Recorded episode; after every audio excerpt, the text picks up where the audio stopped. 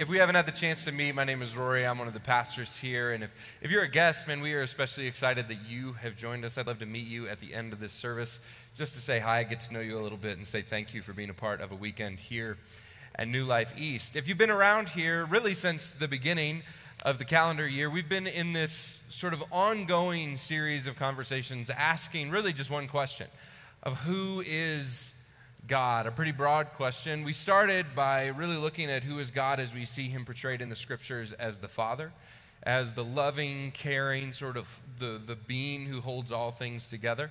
And then as we got closer to Easter, we began to talk about who God is, how we see him portrayed as the Son in scriptures. We talked about how we see Jesus Christ sort of reveal the heart of the Father to us. And starting last week, Pastor Andrew sort of teed us up into this last section of it where we talk about who God is as we see him presented in Scripture as the Holy Spirit. Now, for many of you, if you've grown up in a church that is very sort of centered around the Holy Spirit, maybe charismatic in its theology, you, you're sort of used to conversations about the Holy Spirit. Maybe Holy Spirit conversations are just sort of like second nature to you. For others of you, maybe you're new to faith and just talking about the Holy Spirit seems like this odd thing, like, so wait, they have a ghost in the thing.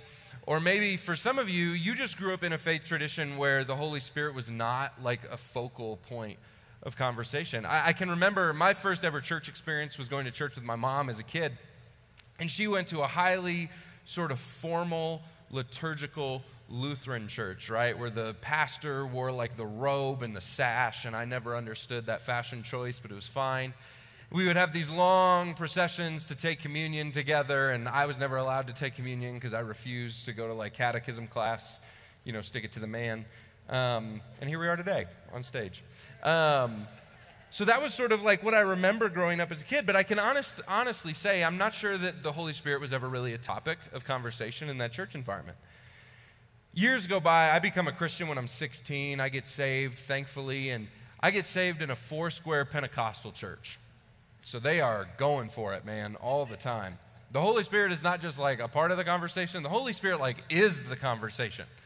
And I remembered, you know, sort of giving my life to Jesus and getting baptized. And then I heard someone talk about, you know, getting baptized in the Spirit. And I was like, well, what is that? And they sort of explained it to me. And I was like, well, I want that because that sounds like, you know, Christianity 2.0. Like, I want whatever, I want whatever it is to like graduate to the next level. How do I upgrade in my Christianity? And and one of the ways that this church sort of theologically processed that, which many of you might hold to this belief, and if so, that's fine. This is not a criticism of that, but was that the marking, the sort of external marking of being filled with the Spirit was speaking in tongues. And I said, What is speaking in tongues? And then they showed me, and I was like, I think I'm good.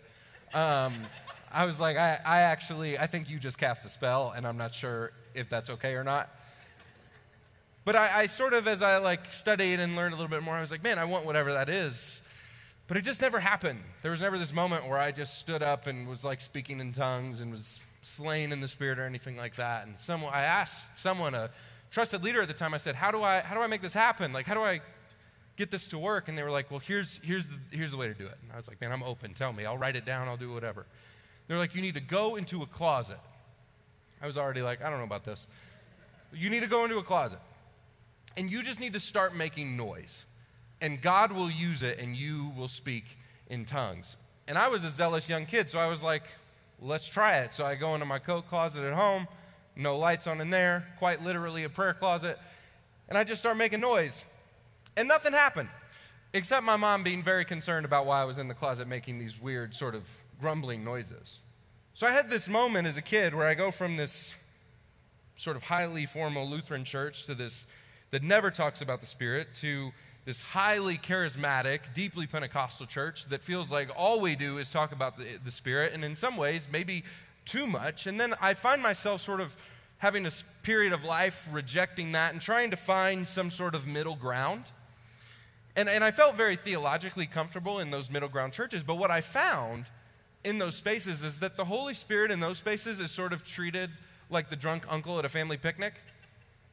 Like he's really kind of fun to watch for like 30 minutes but after that, we're really good if he just kind of stays to the back or just gets in his car and heads home entirely. It was like the Holy Spirit could be there and we find him interesting for a little bit, but when he starts to like actually root around in our lives and do stuff and even like the miraculous or the ultra uh, uh, significant moments begin to happen, well, then we got to like keep him at arm's length. And so I have this like mutt of an experience with the Holy Spirit, especially as the way that it's played out in church. And I don't know where you fit sort of in that paradigm. If you find yourself as like you're just comfortable with this conversation, maybe you're very uncomfortable, maybe this is like triggering some things for you religiously and you weren't even aware of it. But what I find to be true about most of us, no matter where we fit in that paradigm, is that our sort of understanding and full embrace of the Holy Spirit always comes with some speed bumps and some roadblocks where we're trying to sort of figure out what it is. Mostly because the way that we talk about the Spirit is that He's like the expansion pack of God, sort of. Like we have God and then we just like add in the Holy Spirit later. And so it's this thing that's like cool and we kind of like it, but we don't have to engage with it if we really don't want to. But what's fascinating, the creed that we just read that has been around for thousands of years and has sort of marked Orthodox belief throughout Christianity, the first line when it talks about the Holy Spirit is what? You know? We believe in the Holy Spirit, the Lord and the giver of life. Right. So the first line about the Holy Spirit says that the Holy Spirit is in fact Lord, which is our way of saying that the Holy Spirit, when we talk about Him, is not to talk about Him separately from the Father or to talk about him separately from the Son. When we think of God as Trinity, we think of them all in one. This is quite literally what it means. So it means that the Spirit has authority and power, and he carries the characteristics of God the Father, and he reveals to us the life of Jesus Christ. To call him Lord is to say that he is a part of what we worship. But what I'm fascinated in today is that line to say that he is the giver of life. Because to say that something is the giver of life means that it certainly can't just be like an add on to what we have going on, but it has to be something that plays a role and animates everything, undergirds everything of our being. So we're going to hop in the scriptures in a moment, but let's open up our hearts to the Lord and pray. Father God, we are thankful that we get to gather as a church community here this morning, that you have turned a, a gymnasium into a tabernacle of your presence what we know to be true is that you are with us in this very moment. That you have words to say to us, you have things to reveal to us, you have pictures to show to our minds, you have things to speak into our very souls. So, Holy Spirit, would you come and would you do those things? And as we sit, as we open up the scriptures, would it open up things in our lives that we have not yet noticed?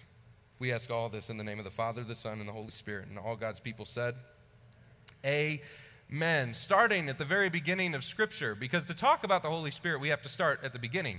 See, most of the time when we talk about the Holy Spirit, we start in the book of Acts, right? This massive moment with the Spirit. And so we make it this sort of big thing. It's this party. But what actually is true about the Spirit is that He has been with us from the very beginning. Genesis chapter 1, verse 1, it says, In the beginning, God created the heavens and the earth. Now the earth was formless and empty, darkness was over the surface of the deep, and the what?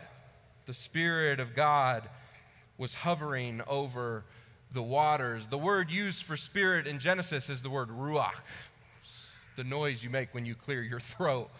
Ruach. It's the word that the Hebrews often use to define breath, the very breath of something. They used it to talk about the wind as it would push and move things around, but it's often used to talk about the Spirit. The way that it's used here is to essentially say that God is sitting over the formless void of the world, and as He creates, what happens is He begins to breathe life into all things. So He creates the night and the day, the, the sun and the moon and the stars. He creates animals and dogs, probably not cats, and fish and horses. He creates all of the things that we see. He is the Spirit who is present from the very beginning of the creation of all things. He is not just an add on, a throwaway piece of who God is. He is present from the very, very beginning. And what he then does, just a page later, is he creates humanity. And he says this Then the Lord God formed a man from the dust of the ground, and he breathed into his nostrils the breath of life, and, and the man became a living being. This is God taking his very breath, his very spirit, and pressing it into humanity, giving them animation and a way to live and thrive. Guys, the Spirit is not this thing that shows up later on in the biblical narrative. It is what is present from the very beginning. It's to simply say this that the Spirit is the very source of our own life. Which should sort of move us to a moment of reverence for a second. That the way the scriptures paint the picture is every time you take a breath, it is an absolute gift from God. It is a blessing from the Spirit Himself that you have life in the first place. It can be cliche to say, just be thankful for every breath that you have, but this is the picture that is painted about the Spirit of God. He is the animating source of all of humanity, He is where we come from. But what's interesting about this is that in the ancient Middle East, they were not all that interested in the question of where do we come from. That's a very like modern Western question to ask of like, where do we come from? Why do we exist? Are we just sort of this random thing that has happened because two atoms crashed together and here we are? Or is there purpose behind us? Is there intelligent life behind us? It's not really a question that the writers of the scriptures were asking. In fact, what the writers of the scriptures were more fascinated with was not where we came from, but they were really fascinated by the reality that every night they would lay their head down and go to sleep and get eight hours, unless they had new babies, and wake up and everything was still there.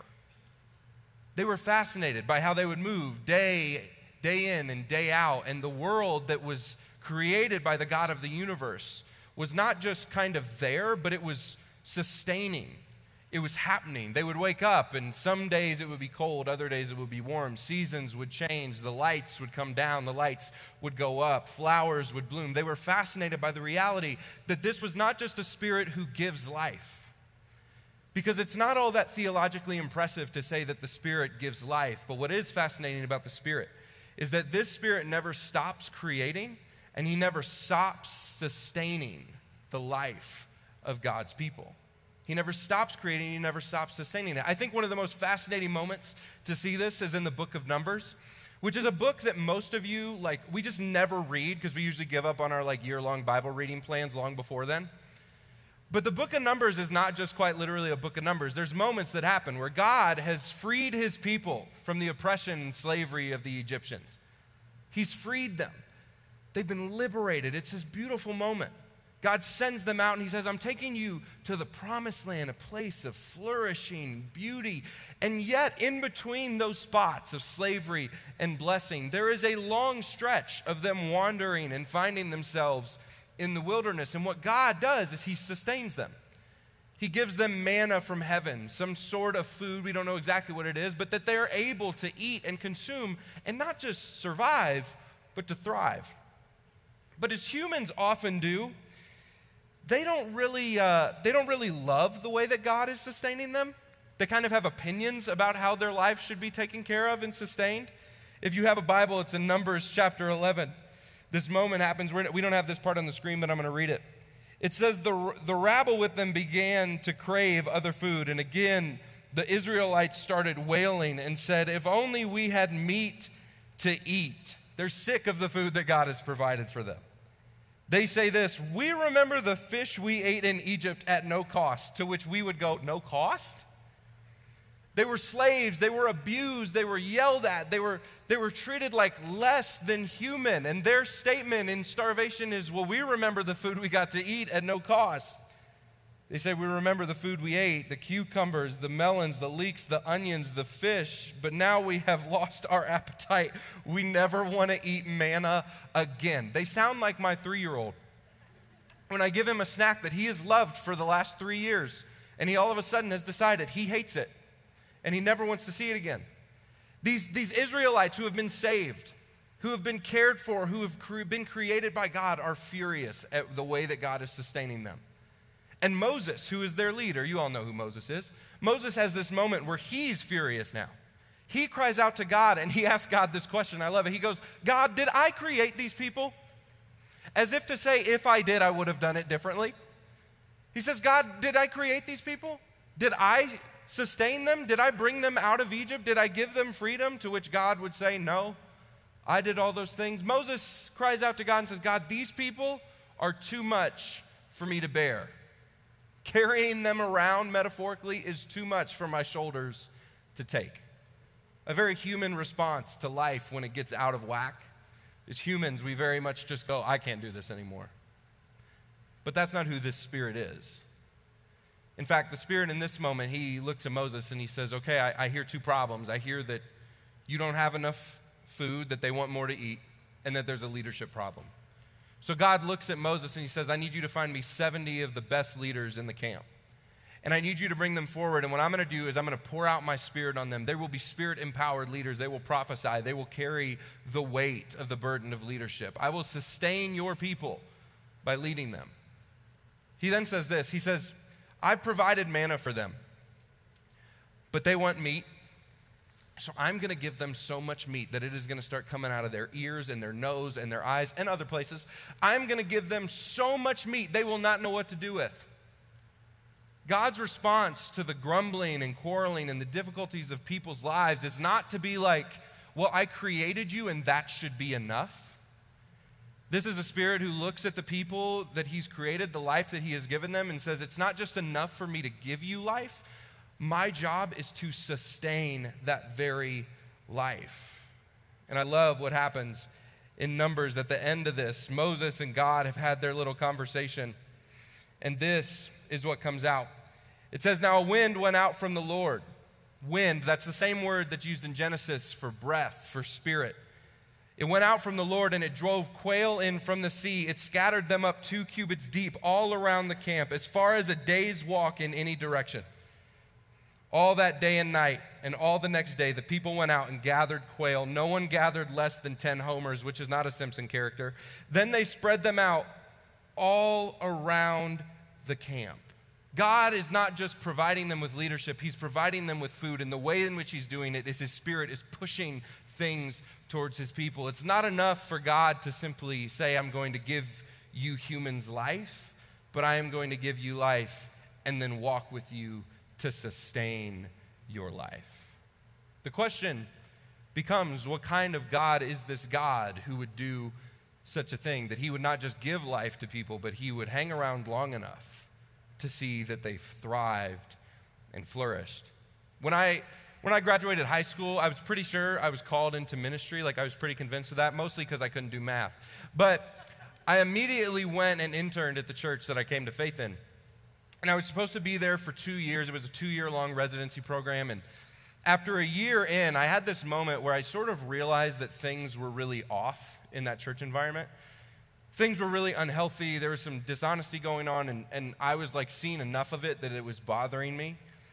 But when it sort of came to a head, it was sort of at this weird spot. It was at the end of June in a calendar year, which sort of put me in this weird place of going like, well, I don't know what I can actually do if I don't do th- this. Like going to college was never really in my mind of an option to do. I, I was 19, so I was too young to like, I'm gonna go be a, I'm gonna go lead a church or whatever. It didn't feel right. So I was like, I was asking all these questions, and my wife at the time, you know, she, she was pretty much, we were pretty much on the same page of like, you have to sort of like step out of this. And as a 19 year old who's sort of giving everything you have to God creates a weird question of God, are you just like abandoning me in this moment? Like, I'm, I'm pouring out everything I have. I'm like cleaning toilets and moving chairs and doing all this other stuff for your church. And it's like, are you just bailing? on me. As I come to this realization, a week later, I was set to go on a mission trip to Haiti. And I, I, we, me and the team that we were going with, we'd flown from Illinois down to Miami. We were, the next day, we were getting ready to cross over to, to Haiti and be in Port-au-Prince. And the leader of that trip, she sort of asked the question of like, well, what do you, what's like the one thing you feel like God is sort of pressing on your heart for you to like take part in while we're in Haiti this week. And for some reason, the thing that I kept feeling like God was sort of like pushing on me was, and I just said it out loud. I said, Hey, I think like we should find a way to like wash some people's feet, which was a very like 19 year old zealous Christian kid answer to things. But I was like, I feel like that's what, what God is sort of like laying on my heart. And everyone was like, That's really weird, man. And I was like, No, I get it. Like, I don't like feet either. And that's like the best miracle that Jesus ever did in the Bible was cleaning people's toes. So I'm like, I get it. It's odd, but I think that it's like something that we should, we should do. And so we get to the place and we all sort of tell the, the people at the mission base these things, and they go, Man, we have this senior home on our property that we just opened. We have like 20 or so people who are like in their 70s and 80s who, because they can't contribute much to their families, have just sort of been given the boot out of their life and had no place to live, no place to go. And so we've brought them here and they're living here. We're taking care of them and making sure that they're healthy and safe. They're like, what if you guys did like a spa day for them and you could wash their feet and like paint their nails? And I was like, I don't think you want me doing that. But happy to like be a part of all of that. And because I'm bad at time management, the day that we were supposed to do this, I was like, I think I was taking a nap, to be totally honest. And someone comes and wakes me up and is like, hey, your team is like down there doing the thing you said you wanted to do. So I get up, I run down, and there's one guy left. No lie, one guy left who has not had his feet washed, has not like had anything happen. And I'm like, can I, you know, can I do this? This was my idea. Our team says sure. So I get down on my knees, I'm washing this dude's feet. And I remember it, I remember sort of being down on my knees washing this guy's feet. I took a photo of him from, from where I was at because it just felt like a moment, right? It was one of those things that felt like God, God had told me to do this and I'm doing it. I took the photo, didn't think much about it. While I'm on that trip, I sort of just out of faith decide to apply to go to this small independent Christian university about 30 minutes from my hometown. And I apply, very long story short, I get accepted, which with my GPA in high school, I should not have been accepted anywhere. They let me in. My first day driving onto campus, right in the middle of campus is this statue, this massive statue of Jesus washing the disciples' feet. And the whole like sort of premise around this statue is that the, this school is trying to create people who will go out and wash the feet of those in need. This is what it means to be a pastor and a minister. And I had a friend with me, and, and I was sort of telling him the story of how I got here, and he, he says, Man, that sounds crazy. He goes, Do you have a picture of the guy that you like wash his feet? And I do. And no lie, I take out my phone, I look at this picture, and for the very first time, I realize that the guy whose feet I washed in Haiti weeks prior had a t shirt on from the school that I ended up being accepted into. It was this bizarre moment where I had this realization that it was as if God had had this figured out the whole time. Like he knew how it was going. But it was this reminder to me that it's not that God looks at us in those moments where life is sort of falling apart and just his spirit just pulls back. In fact, it's those moments where the spirit presses in with us. And it's not enough for him to just look at us and be like, well, I've, I've given you life. Like, go figure things out. The Spirit of the Lord is the Spirit who sustains and continues to take care of us, even in those moments. But I recognize the awkwardness of that for some of us in this room. In that many of us, to call the Spirit like the Lord and the giver of life feels a little bit phony because as we look around our lives right now, we see more death and destruction and devastation than we do thing, see things that are thriving and living and growing. And if you think that, if you feel that, as you sort of look into your own situation and recognize that to be true, you're actually not alone. And you're definitely not alone in the sort of biblical, historical understanding of how the Spirit works. I think of the words of the great prophet Ezekiel. He says these words in Ezekiel 37. It says, The hand of the Lord was on me, and he brought me out by the Spirit of the Lord and set me in the middle of a valley, and it was full of bones. In other words, what has happened for Ezekiel is the Spirit has brought him into this moment where he is looking around, and all he sees is death, destruction, and decay. He sees things have been completely torn down to pieces. Things have not stood up the way that they were supposed to. And I would imagine that for some of you, that's how your life feels. You've had moments where you've tried to figure out your calling and your vocation and what you've done, is wrestled with the Lord, going, God, I feel like there's more here, but as you look at it, it just looks like things are falling to pieces. You feel like God has called you to something, but the route to get to it just isn't playing out. Maybe for some of you, you look at relationships that you have, you look at your own marriages, even. And Sundays are really like perfect. You come in, everything's great, but behind closed doors, there are these moments where you go, I feel like this is just being ripped apart. And the question that's being asked is God, are you sustaining this or are you just abandoning me? If you're a new parent in the room, you know what that feeling is like too, trying to put your infant down at three in the morning and you're rocking your kid and you're trying to get him to sleep and you're going, God, are you going to step in and do something here? Nothing will test your faith more than praying that your three, your three month old will go to sleep. This is what Ezekiel has happened. He stands around and he sees this valley of dry bones and all the things that are decaying and he looks around and he has this moment where the Spirit asks him this question. Can we throw that scripture back up there for me, Jake? That'll work too. We can start there. Here's the truth there's nothing too dead for you that the Spirit can't resurrect. There's nothing in your life that has fallen to shambles too much that the Spirit cannot resurrect it. The Spirit looks at Ezekiel and he simply asks this question Son of man, can these bones live?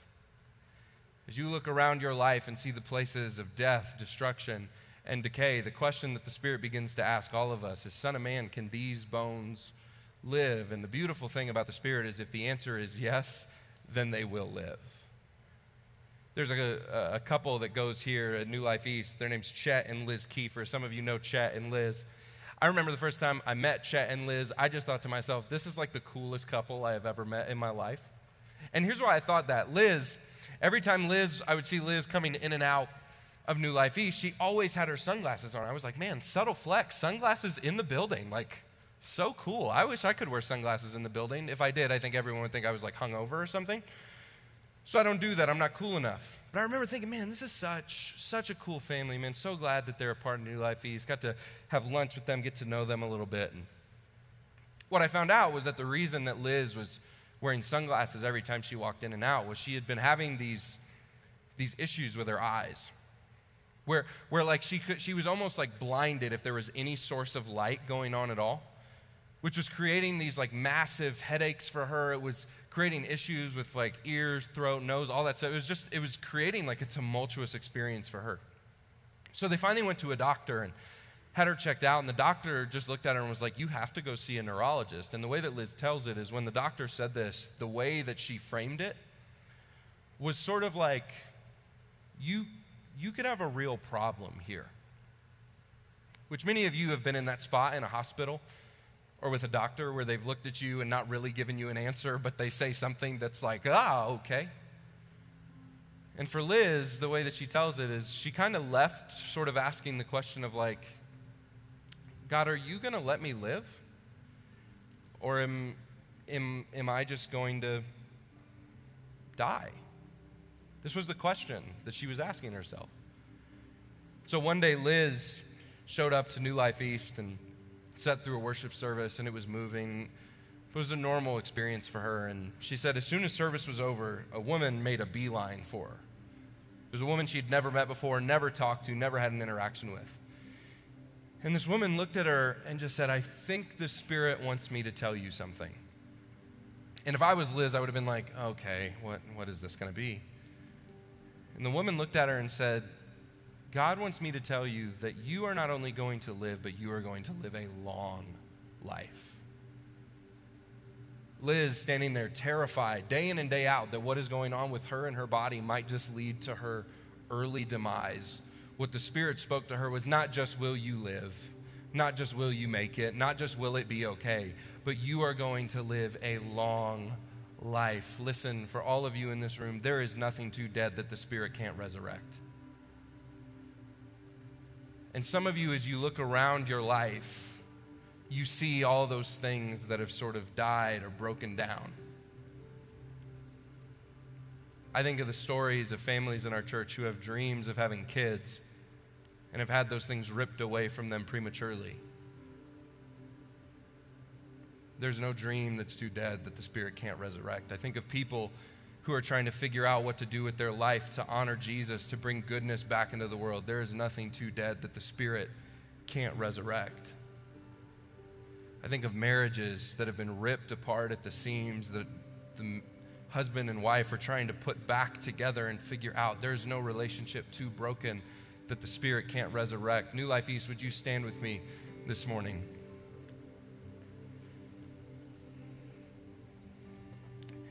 As we get ready to sing in just a moment, I want to read the last part of this moment in Ezekiel's vision to you.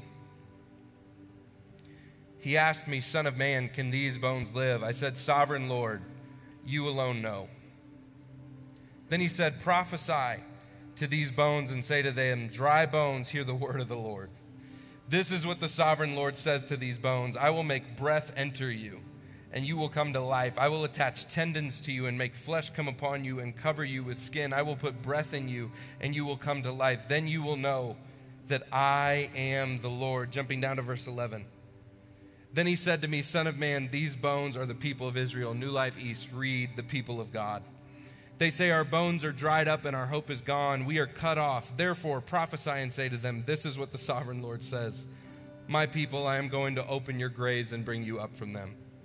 I will bring you back to the land of Israel. Then you, my people, will know that I am the Lord when I open your graves and bring you up from them. And here's what I want you to hear I will put my spirit in you, and you will live. And I will settle you in your own land. Then you will know that I, the Lord, have spoken, and I have done it, declares the Lord. New Life East, would you lift your hands as we talk to Jesus for just a moment? Father God, we recognize that the Spirit has not abandoned us. That the Spirit is actually the Spirit who has given us our very existence, that every time we take a deep breath, we know that you are with us. But that it is not enough for you to be the Spirit who creates, but that you are the Spirit who sustains every part of our lives, whether it be financially, relationally, whatever it is, that you are the God who does not abandon your people after creation, but you are the God who continues to walk with us. But even more, that you are the God who, when that life falls apart, you stand with us in those spaces and simply whisper to us, Son of man, can these bones live? And then what you do in your best work spirit is begin to speak and resurrect the things that look too far gone for life to come to them. So, right now, we open our hearts to you with awe and with wonder to recognize that you are the God who brings even the most dead things back to life. It's in your name we pray. Amen. You give life, you are love, you bring light to the darkness,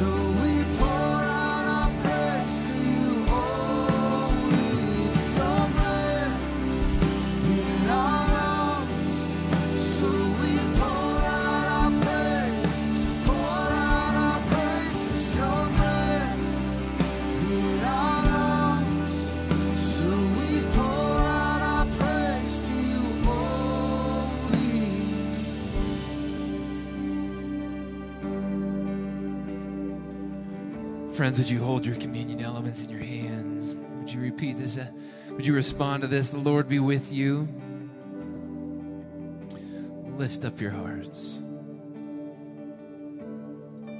That's when you say, We lift them up to the Lord. Your turn. There we go. Let us give thanks to the Lord our God. Do that now. God, thank you giving us life. My friends, take a breath and feel the breath enter your lungs. That comes from Jesus. He sustains life. So Psalm 54 says that He's the sustainer of our souls. Thank you, Jesus, for being in control of the world. How it spins, our place on it.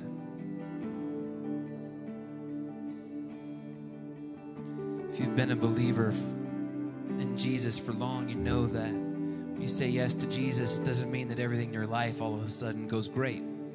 It doesn't mean that you've just arrived at a place. In a lot of ways, it means that life gets really complicated and hard as we learn how to surrender the pieces and parts of our lives. And what I think communion, the table explains the best is that in the person of Jesus, coming to the end for him was death on a cross and the breaking of something. So, would you hold this wafer in your hand? Would you break it? The Lord Jesus, on the night that he was betrayed, when he took bread, he broke it. And he said, This is my body, which will be broken for you. There will be parts of your lives that are, are broken and falling apart. And it still isn't out of his hand because he has a plan, which is resurrection. You may not see it yet, but in faith, would you receive this bread?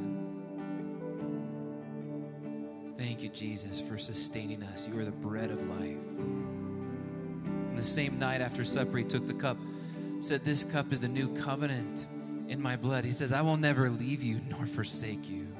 I will not leave you as orphans. I will come for you, is what Jesus says. He is still sustaining you as we wait for him. Would you receive this cup? Thank you, Jesus. I believe that there is faith that is still rising up among our church right now as you're thinking of the places in your life where the, the bones are dead. Would you sing life into them?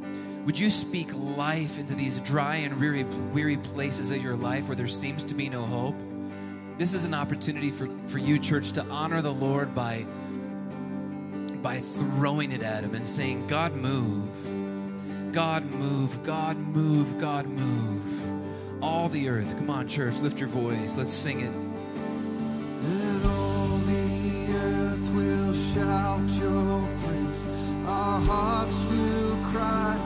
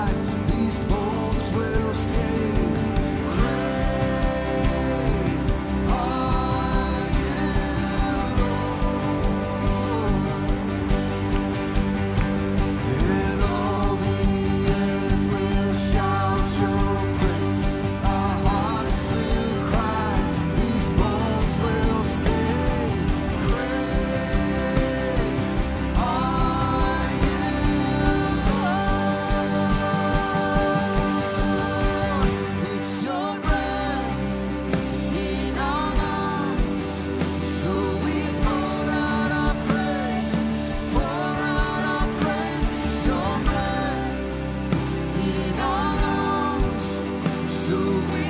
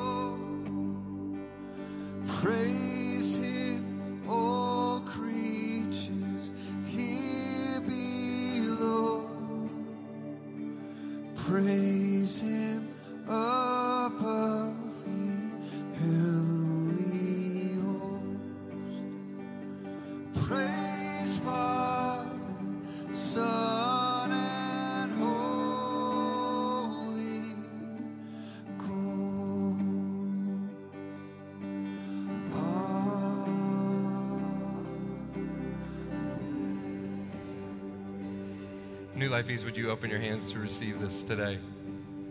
May the Lord bless you and keep you. May he cause his face to shine upon you and be gracious to you. May the Lord turn his face towards you and give you peace. In the name of the Father, the Son, and the Holy Spirit. And all God's people said, Amen. Hey, thank you guys so much for joining us. Our prayer team will be up front. If you'd love to talk with someone about what it looks like to follow Jesus, to step into a relationship with the Spirit, we'd love to have that. Or if you just need someone to pray with you, our team would be happy to do that as well. We hope you guys have a great week, and we'll see you next weekend.